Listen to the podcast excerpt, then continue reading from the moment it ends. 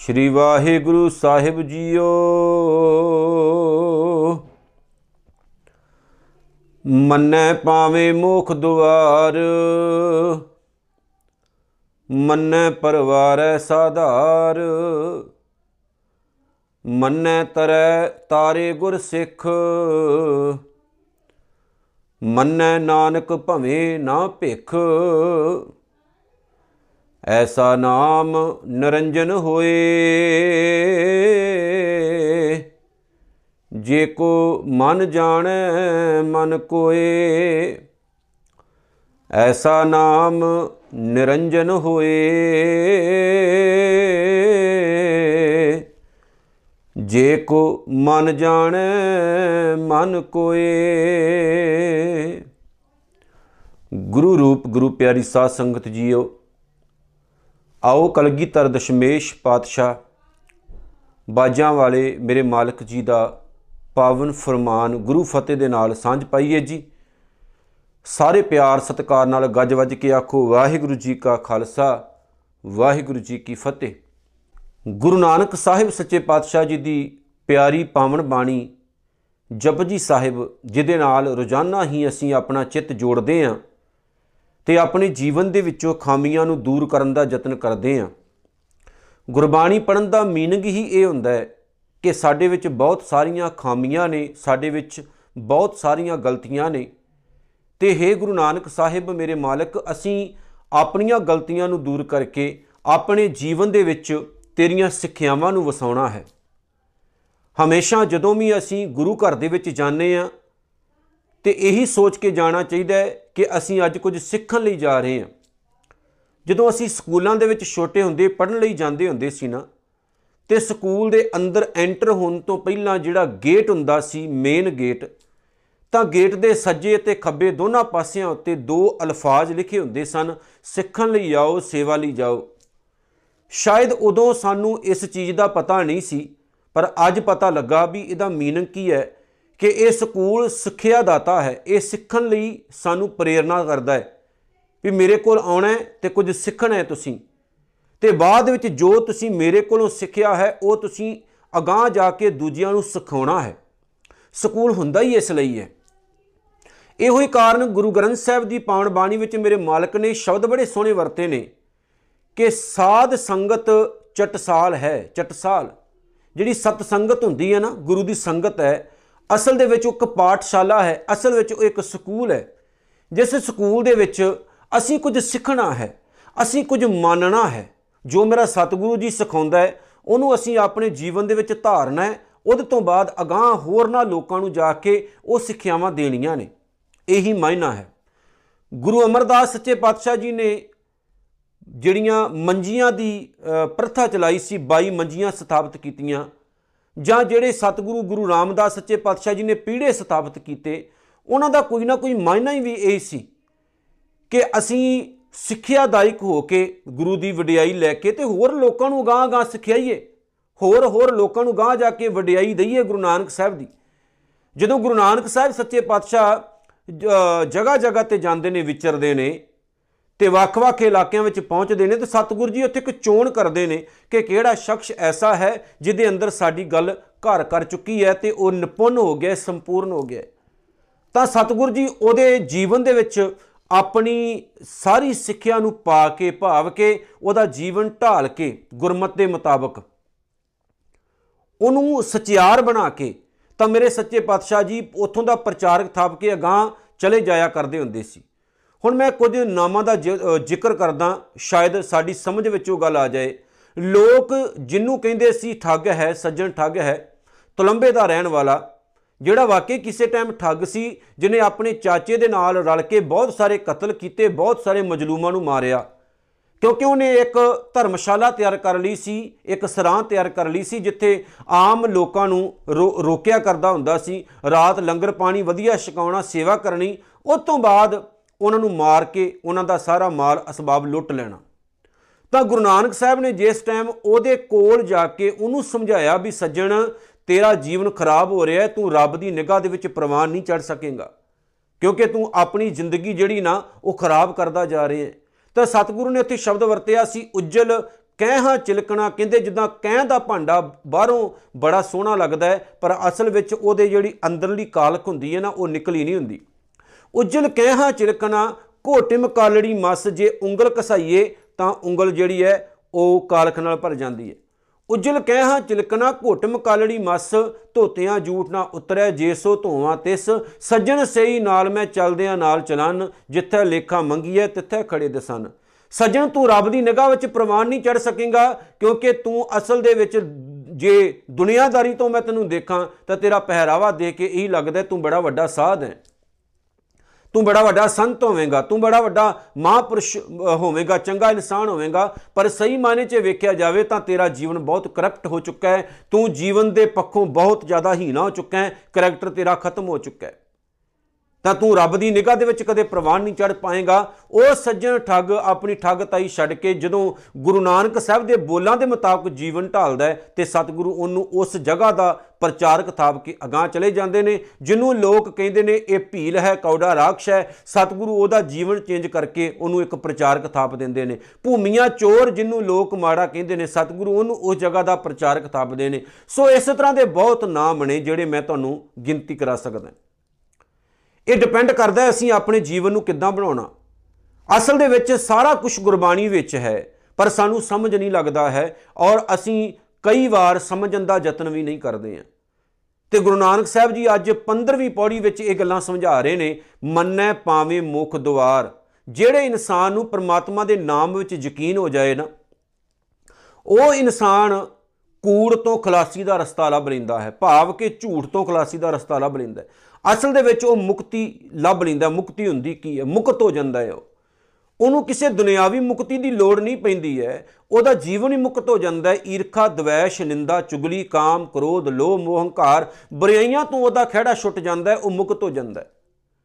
ਹੁਣ ਗੁਰਬਾਣੀ ਵਿੱਚ ਜਦੋਂ ਆਪਾਂ ਵੇਖੀਏ ਤੇ ਮੁਕਤੀ ਦੀ ਗੱਲ ਤਾਂ ਗੁਰਬਾਣੀ ਦੇ ਵਿੱਚ ਵੀ ਹੈ।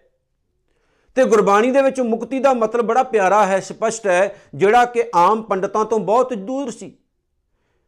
ਬਾਬਾ ਕਬੀਰ ਸਾਹਿਬ ਨੇ ਇੱਕ ਸ਼ਬਦ ਵਰਤੇ ਆਪਣੀ ਪਾਵਨ ਬਾਣੀ ਦੇ ਵਿੱਚ। ਉਹ ਜ਼ਿਕਰ ਕਰਦੇ ਨੇ ਕਾਂਸ਼ੀ ਦੇ ਵਿੱਚ ਇੱਕ ਆਰਾ ਲਗਾਇਆ ਗਿਆ ਸੀ।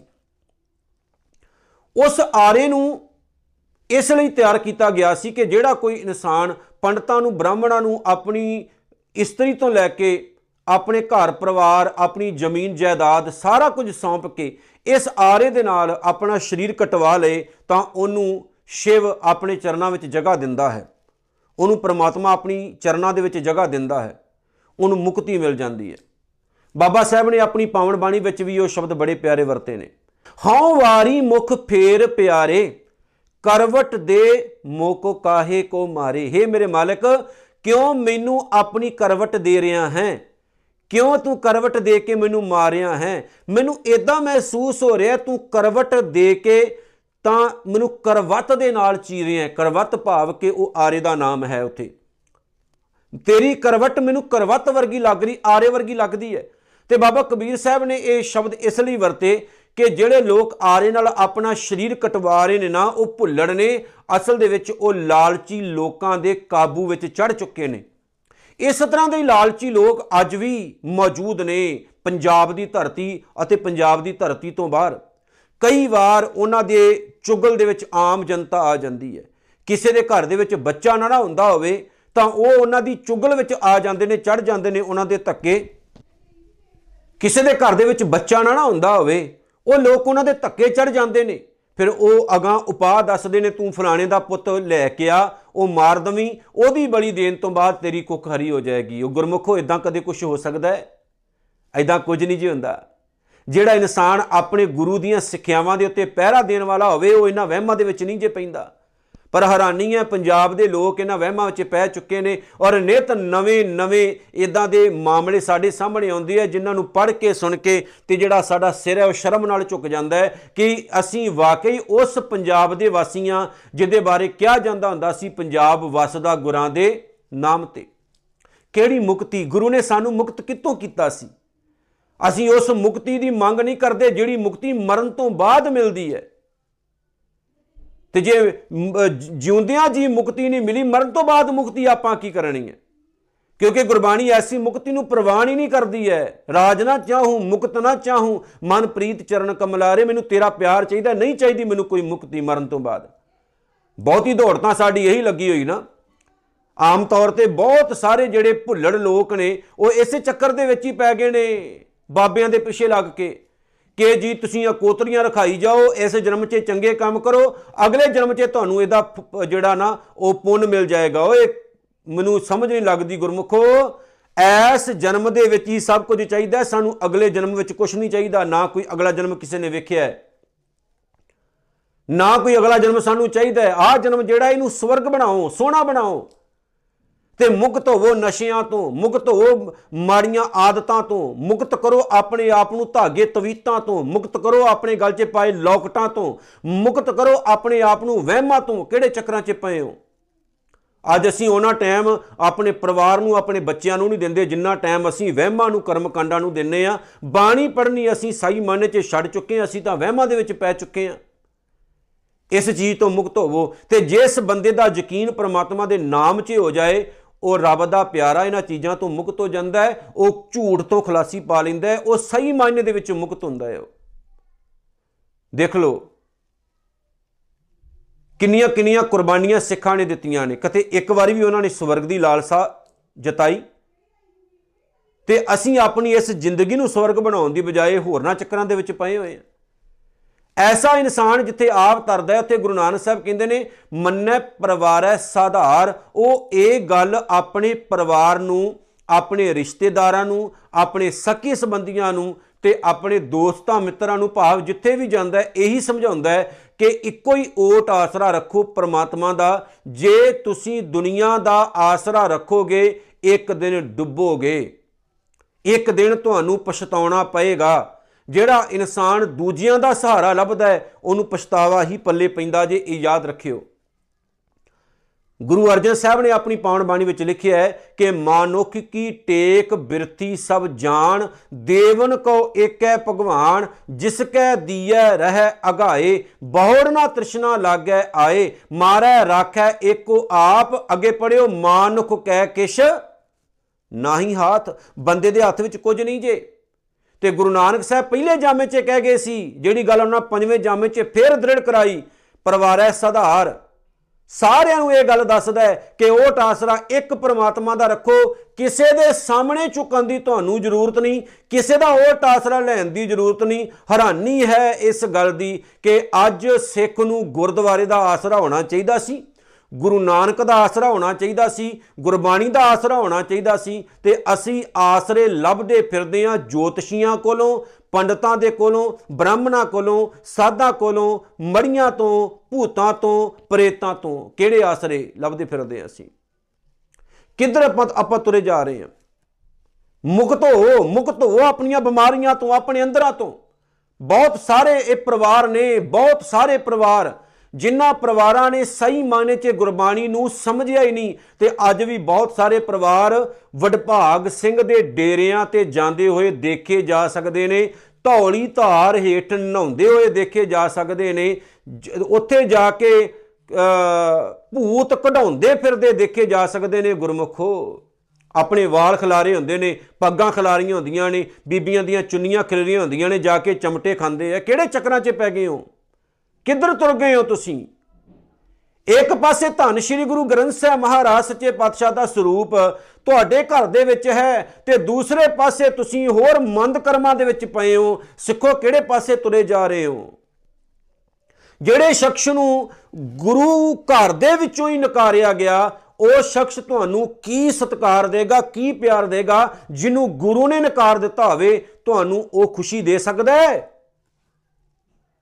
ਵਡਭਾਗ ਸਿੰਘ ਦੇ ਡੇਰੇ ਤੇ ਜਾਣ ਵਾਲਿਓ ਇਹ ਗੱਲ ਦੱਸਿਓ ਕਿ ਤੁਹਾਨੂੰ ਉੱਥੋਂ ਖੁਸ਼ੀ ਮਿਲ ਸਕਦੀ ਹੈ, ਜਿਹੜੇ ਬੰਦੇ ਨੂੰ ਗੁਰੂ ਘਰ ਦੇ ਵਿੱਚੋਂ ਹੀ ਨਕਾਰਿਆ ਗਿਆ, ਜਿਹੜਾ ਡੋਲੀਆਂ ਡੋਲੀਆਂ ਖੜਾਉਂਦਾ ਫਿਰਦਾ ਹੁੰਦਾ ਸੀ, ਭੂਤ ਖੜ- ਕੱਢਦਾ ਫਿਰਦਾ ਹੁੰਦਾ ਸੀ, ਕੋਈ ਭੂਤ ਪ੍ਰੇਤ ਨਾਂ ਦੀ ਚੀਜ਼ ਨਹੀਂ ਦੁਨੀਆ ਦੇ ਵਿੱਚ ਹੁੰਦੀ। ਸਭ ਤੋਂ ਵੱਡਾ ਭੂਤਨਾ ਇਨਸਾਨ ਹੈ, ਸਹੀ ਮਾਇਨੇ ਦੇ ਵਿੱਚ ਜੇ ਜੀਵਨ ਜਿਉਣਾ ਤੇ ਵਧੀਆ ਜੀਓ ਗੁਰਸਿੱਖਾਂ ਵਾਲਾ। ਮੇਰੇ ਮਾਲਕ ਨੇ ਪਾਵਨ ਬਾਣੀ ਵਿੱਚ ਖੁਦ ਆਖਿਆ ਹੈ ਕਿ ਕੱਲ ਮੈਂ ਪ੍ਰੇਤ ਜਿਨੀ RAM ਨਾ ਪਛਾਤਾ ਉਹ ਭੂਤ ਨੇ ਨੇ ਜਿਨ੍ਹਾਂ ਨੇ ਪ੍ਰਮਾਤਮਾ ਦਾ ਨਾਮ ਵਿਸਾਰ ਦਿੱਤਾ। ਉਹ ਆਸਰਾ ਪ੍ਰਮਾਤਮਾ ਦਾ ਰੱਖਿਓ, ਬੰਦਿਆਂ ਦਾ ਨਹੀਂ। ਤੇ ਜਿਸ ਬੰਦੇ ਨੂੰ ਓਟ ਆਸਰਾ ਕੇਵਲ ਇੱਕ ਗੁਰੂ ਨਾਨਕ ਸਾਹਿਬ ਦਾ ਹੁੰਦਾ ਹੈ ਨਾ, ਮੈਂ ਇੱਕ ਦਿਨ ਵਿਚਾਰ ਕੀਤੀ ਸੀ ਕਿ ਭਾਈ ਮਰਦਾਨਾ ਸਾਹਿਬ ਨੇ ਪੂਰੀ ਜ਼ਿੰਦਗੀ ਕਿਹਾ ਸੀ, ਗੁਰੂ ਨਾਨਕ ਸਾਹਿਬ, ਮੈਨੂੰ ਤੇਰੇ ਤੋਂ ਇਲਾਵਾ ਹੋਰ ਕੋਈ ਨਹੀਂ ਚਾਹੀਦਾ। ਇੱਕ ਇੱਕ ਦਾ ਓਟ ਆਸਰਾ ਰੱਖਿਆ। ਜ਼ਿੰਦਗੀ ਬਹੁਤ ਸਾਰੇ ਸਾਨੂੰ ਇਮਤਿਹਾਨਾਂ 'ਚ ਪਾਉਂਦੀ ਹੈ, ਪਰ ਯਾਦ ਰੱਖਿਓ, ਜੇ ਇਮਤਿਹਾਨਾਂ 'ਚੋਂ ਫੇਲ ਹੋ ਗਏ, ਤਾਂ ਬੁਰਾਈਆਂ ਸਾਨੂੰ ਮਾਰ ਦੇਣਗੀਆਂ। ਜਿਹੜਾ ਸੱਚ ਸਹੀ ਮਾਨੇ 'ਚ ਗੁਰੂ ਨਾਨਕ ਸਾਹਿਬ ਦਾ ਸਿੱਖ ਹੈ, ਉਹ ਆਸਰਾ ਹੀ ਪ੍ਰਮਾਤਮਾ ਦਾ ਰੱਖਦਾ ਹੈ, ਉਹ ਇੱਕੋ ਹੀ ਸ਼ਬਦ ਵਰਤਦਾ, ਤੇਰਾ ਭਰੋਸਾ ਪਿਆਰੇ, ਮੈਂ ਲਾਡ ਲਡਾਇਆ ਸਿਰਫ ਇੱਕੋ ਹੀ। ਰਾਮ ਜਪੋ ਜੀ ਐਸੇ ਐਸੇ, ਧਰੂ ਪ੍ਰਹਲਾਦ ਜਪਿਓ ਹਰ ਜੈਸੇ, ਦੀਨ ਦਿਆਲ ਭਰੋਸੇ ਤੇਰੇ ਸਭ ਪਰਿਵਾਰ ਚੜਾਇਆ ਬੇੜੇ ਮੇਰੇ ਮਾਲਕ, ਮੈਨੂੰ ਤੇਰਾ ਸਹਾਰਾ ਹੈ, ਮੈਂ ਦੁਨੀਆ ਦੇ ਸਹਾਰਿਆਂ ਦੇ ਪਿੱਛੇ ਨਹੀਂ ਭੱਜਦਾ। ਤੇ ਸਿੱਖ ਅੱਜ ਆਪਣੇ ਪਰਿਵਾਰ ਨੂੰ ਇਹ ਗੱਲ ਸਮਝਾਉਣ ਦੀ ਬਜਾਏ ਹੋਰ ਚੱਕਰਾਂ ਦੇ ਵਿੱਚ ਪਿਆ ਹੋਇਆ। ਹੋਰ ਪਾਸੇ ਸਿੱਖ ਜਿਹੜਾ ਉਹ ਤੁਰਿਆ ਜਾ ਰਿਹਾ। ਕਿਹੜਾ ਸਿੱਖ ਹੈ? ਕੋਈ ਵੱਖਰਾ ਕੋਈ ਵੱਖਰਾ ਹੋਏਗਾ, ਕੋਈ ਸਾਬ ਸੂਰਤ ਰੱਬ ਨਾਲ ਜੁੜਿਆ ਹੋਇਆ ਨਹੀਂ ਤਾਂ ਹਰ ਸਿੱਖ ਵਹਿਮਾਂ 'ਚ ਹੈ। ਹਰ ਸਿੱਖ ਹਰ ਸਿੱਖ ਦੇ ਘਰ ਦੇ ਵਿੱਚ ਵਹਿਮ ਹੈ। ਤੇ ਉਹ ਵਹਿਮ ਸਾਨੂੰ ਲੈ ਡੁੱਬੇ ਨੇ। ਯਾਦ ਰੱਖਿਓ, ਜਿਹੜਾ ਗੁਰੂ ਆਪ ਤਰਿਆ ਹੋਇਆ ਨਾ, ਰੱਬ ਨਾਲ ਜੁੜ ਕੇ ਉਹ ਆਪਣੇ ਸਿੱਖਾਂ ਨੂੰ ਤਾਰਨ ਦੀ ਸਮਰੱਥਾ ਰੱਖਦਾ ਹੈ। ਗੁਰੂ ਤੇ ਸ਼ੰਕਾ ਨਾ ਕਰਿਓ। ਮੰਨੈ, ਤਰੈ, ਤਾਰੇ ਗੁਰਸਿੱਖ ਸਭ ਤੋਂ ਪਹਿਲਾਂ ਪ੍ਰਮਾਤਮਾ ਦੇ ਨਾਮ 'ਚ ਗੁਰੂ ਯਕੀਨ ਰੱਖਦਾ ਹੈ। ਇਸੇ ਵਜ੍ਹਾ ਕਰਕੇ ਗੁਰੂ ਤਰਿਆ ਹੁੰਦਾ ਹੈ। ਮੁਕਤ ਹੁੰਦਾ ਹੈ। ਵਿਕਾਰਾਂ ਤੋਂ, ਬੁਰਾਈਆਂ ਤੋਂ, ਚੁਗਲੀ ਤੋਂ, ਨਿੰਦਿਆ ਤੋਂ। ਤੇ ਫਿਰ ਉਹ ਆਪਣੇ ਸਿੱਖਾਂ ਨੂੰ ਵੀ ਆਪਣੇ ਵਰਗਾ ਬਣਾ ਲੈਂਦਾ ਹੈ, ਤਾਰ ਲੈਂਦਾ ਹੈ। ਜਿਨ੍ਹਾਂ ਦਾ ਗੁਰੂ ਹੀ ਕਰਪਟ ਹੋਵੇ ਜਿਨ੍ਹਾਂ ਦਾ ਗੁਰੂ ਹੀ ਅ, ਨੀਚ ਹੋਵੇ ਜਿਨ੍ਹਾਂ ਦੇ ਗੁਰੂ ਦੇ ਉੱਤੇ ਕੇਸ ਚੱਲਦੇ ਹੋਣ ਬਲਾਤਕਾਰ ਵਰਗੇ ਉਹ ਕੀ ਤਾਰੇਗਾ? ਕੱਚੇ ਗੁਰੂਆਂ ਦੇ ਪਿੱਛੇ ਜਾਣ ਦੀ ਬਜਾਏ ਸੱਚਾ ਗੁਰੂ ਗੁਰੂ ਗ੍ਰੰਥ ਸਾਹਿਬ। ਲੱਭੋ ਗੁਰਮੁਖੋ ਇਹਦੇ ਤੋਂ ਵੱਡਾ ਗੁਰੂ ਤੁਹਾਨੂੰ ਪਾਕ ਪਵਿੱਤਰ ਪੂਰੀ ਦੁਨੀਆ 'ਚ ਨਹੀਂ ਜੇ ਮਿਲਣਾ। ਮੰਨੈ ਨਾਨਕ ਭਵੇਂ ਨਾ ਭਿਖ। ਫਿਰ ਕੀ ਹੁੰਦਾ ਜੀ? ਐਸਾ ਸਿੱਖ ਆਪਣੇ ਗੁਰੂ ਦੀਆਂ ਸਿੱਖਿਆਵਾਂ ਉੱਤੇ ਐਸਾ ਪਹਿਰਾ ਦਿੰਦਾ ਹੈ ਕਿ ਉਹ ਦਾਤ ਕੇਵਲ ਇੱਕ ਰੱਬ ਦੇ ਕੋਲੋਂ ਮੰਗਦਾ ਹੈ, ਦਰ ਦਰ ਦਾ ਮੰਗਤਾ ਨਹੀਂ ਬਣਦਾ ਹੈ। ਉਹ। ਵਾਹ ਜੀ ਵਾਹ। ਗਲੀ ਗਲੀ ਜਾ ਕੇ ਮੰਗਦਾ ਨਹੀਂ ਆਇਓ ਹਰ ਇੱਕ ਦੇ ਸਾਹਮਣੇ ਆਪਣੀ ਝੋਲੀ ਨਹੀਂ ਅੱਡ ਲੈਂਦਾ। ਹਰ ਇੱਕ ਦੇ ਸਾਹਮਣੇ ਆਪਣੇ ਹੱਥ ਨਹੀਂ ਜੀ ਅੱਡ ਲੈਂਦਾ। ਉਹ ਜੇ ਹੱਥ ਅੱਡਦਾ ਤੇ ਕੇਵਲ ਗੁਰੂ ਗ੍ਰੰਥ ਸਾਹਿਬ ਦੇ ਸਾਹਮਣੇ ਝੋਲੀ ਅੱਡਦਾ ਤੇ ਗੁਰੂ ਗ੍ਰੰਥ ਸਾਹਿਬ ਦੇ ਸਾਹਮਣੇ ਸਾਡੀ ਕੀ ਪ੍ਰੋਬਲਮ ਹੋ ਚੁੱਕੀ? ਸਾਨੂੰ ਪੁੱਤ ਚਾਹੀਦਾ ਜੀ। ਲਾਲਾਂ ਵਾਲੇ ਕੋਲ ਚਲ ਜਾਓ ਜੀ। ਦੁੱਧ ਚਾਹੀਦਾ ਜੀ, ਸ਼ੇਖ ਫਤਿਹ ਦੇ ਕੋਲ ਚਲ ਜਾਓ ਜੀ। ਕੋਈ ਤਵੀਤ ਬ- ਬਣਾਈ ਫਿਰਦਾ, ਕੋਈ ਤਾਂ, ਕਾਲੇ ਧਾਗੇ ਪਾਈ ਫਿਰਦਾ ਹੈ, ਸਾਡੀ ਕੌਮ ਬਿਖਰ ਚੁੱਕੀ ਹੈ। ਅਸੀਂ ਦਰ-ਦਰ ਦੇ ਮੰਗਤੇ ਹੋ ਚੁੱਕੇ ਹਾਂ, ਦਰ-ਦਰ ਤੇ ਭੀਖ ਮੰਗ ਰਹੇ ਹਾਂ। ਅਸੀਂ ਗੋਡੇ, ਗਿੱਟੇ ਉਹਨਾਂ ਲੋਕਾਂ ਦੇ ਘੁੱਟਦੇ ਆ ਜਿਹੜੇ ਆਪ ਤੁਹਾਡੇ ਭਿਖਾਰੀ ਨੇ, ਜਿਹੜੇ ਤੁਹਾਡੇ ਟਕਿਆਂ ਤੇ ਪਲਦੇ ਨੇ, ਉਹ ਤੁਹਾਡਾ ਜੀਵਨ ਕੀ ਵਧੀਆ ਬਣਾਉਣਗੇ? ਇਹ ਤਾਂ ਗੁਰੂ ਨਾਨਕ ਸਾਹਿਬ ਸਮਝਾਉਣਾ ਚਾਹੁੰਦੇ ਨੇ, ਜਿਹੜੇ ਆਪ ਭਗੌੜੇ ਨੇ ਸਮਾਜ ਦੇ, ਉਹ ਤੁਹਾਡਾ ਜੀਵਨ ਕਿਵੇਂ ਵਧੀਆ ਬਣਾ ਸਕਦੇ ਨੇ? ਇਹ ਸਮਝਣ ਦੀ ਜ਼ਰੂਰਤ ਹੈ। ਦਰ ਦਰ ਦੇ ਮੰਗਤੇ ਬਣੋਗੇ, ਤੁਹਾਡੇ ਪੱਲੇ ਕੱਖ ਨਹੀਂ ਜੇ ਪੈਣਾ। ਜੇ ਇੱਕ ਇੱਕ ਦੇ ਕੋਲੋਂ ਮੰਗੋ, ਗੁਰੂ ਨਾਨਕ ਸਾਹਿਬ ਦੇ ਕੋਲੋਂ ਸਾਰੀਆਂ ਰਹਿਮਤਾਂ ਮਿਲਣਗੀਆਂ। ਐਸਾ ਨਾਮ ਨਰੰਜਨ ਹੋਏ, ਜੇ ਕੋ ਮਨ ਜਾਣੈ, ਮਨ ਕੋਈ ਪ੍ਰਮਾਤਮਾ ਦਾ ਨਾਮ ਹੈ ਹੀ ਐਸਾ ਮਹਾਨ। ਸੱਚੇ ਪਾਤਸ਼ਾਹ ਕਹਿੰਦੇ ਨੇ ਕਿ ਜਿਹੜਾ ਉਹਨੂੰ ਆਪਣੇ ਮਨ 'ਚ ਵਸਾ ਲੈਂਦਾ ਹੈ, ਪਰਮਾਤਮਾ ਦਾ ਨਾਮ ਉਹਨੂੰ ਆਪਣੇ ਵਰਗਾ ਹੀ ਮਹਾਨ ਬਣਾ ਲੈਂਦਾ ਹੈ। ਸੋ ਅੱਜ ਦੀ ਜਿਹੜੀ 15ਵੀਂ ਪੌੜੀ ਹੈ, ਉਹਦੇ ਚੋਂ ਸਾਨੂੰ ਕੁਝ ਸਿੱਖਿਆਵਾਂ ਜਿਹੜੀਆਂ ਮਿਲੀਆਂ ਨੇ, ਇਹ ਨੇ ਕਿ ਮੁਕਤ ਹੋਣਾ ਚਾਹੁੰਦੇ ਹੋ ਤੇ ਬੁਰਾਈਆਂ ਤੋਂ ਹੋਵੋ, ਵਿਕਾਰਾਂ ਤੋਂ ਹੋਵੋ ਗੁਰੂ ਕਰ ਸਕਦਾ ਹੈ। ਉਸ ਤੋਂ ਬਾਅਦ ਕੇਵਲ ਤੇ ਕੇਵਲ ਇੱਕ ਪ੍ਰਮਾਤਮਾ ਦਾ ਓਟ ਆਸਰਾ ਰੱਖੋ, ਜਿਹੜਾ ਆਪ ਤਰਿਆ ਹੈ ਮੇਰਾ ਸਤਿਗੁਰੂ ਸੰਪੂਰਨ ਉਹਦੇ ਚਰਨਾਂ ਦੇ ਵਿੱਚ ਜਾਓ, ਦਰ ਦਰ ਦੇ ਮੰਗਤੇ ਨਾ ਬਣੋ ਤੇ ਪ੍ਰਮਾਤਮਾ ਦੇ ਨਾਮ ਦਾ ਓਟ ਆਸਰਾ ਰੱਖੋ। ਦੁਨੀਆ ਦੇ ਆਸਰੇ ਡੋਬ ਦਿੰਦੇ ਨੇ, ਇੱਕੋ ਹੀ ਆਸਰਾ ਹੈ ਗੁਰੂ ਨਾਨਕ ਦਾ, ਜਿਹੜਾ ਕਦੇ ਨਹੀਂ ਜੇ ਡੋਬਦਾ। ਸੋ ਇਤਨੀਆਂ ਬੇਨਤੀਆਂ ਸਵੀਕਾਰ ਕਰਿਓ ਭੁੱਲ ਚੁੱਕ ਦੀ ਖਿਮਾ, ਨਾਨਕ ਨਾਮ ਚੜ੍ਹਦੀ ਕਲਾ, ਤੇਰੇ ਭਾਣੇ ਸਰਬੱਤ ਦਾ ਭਲਾ। ਵਾਹਿਗੁਰੂ ਜੀ ਕਾ ਖਾਲਸਾ, ਵਾਹਿਗੁਰੂ ਜੀ ਕੀ ਫਤਿਹ।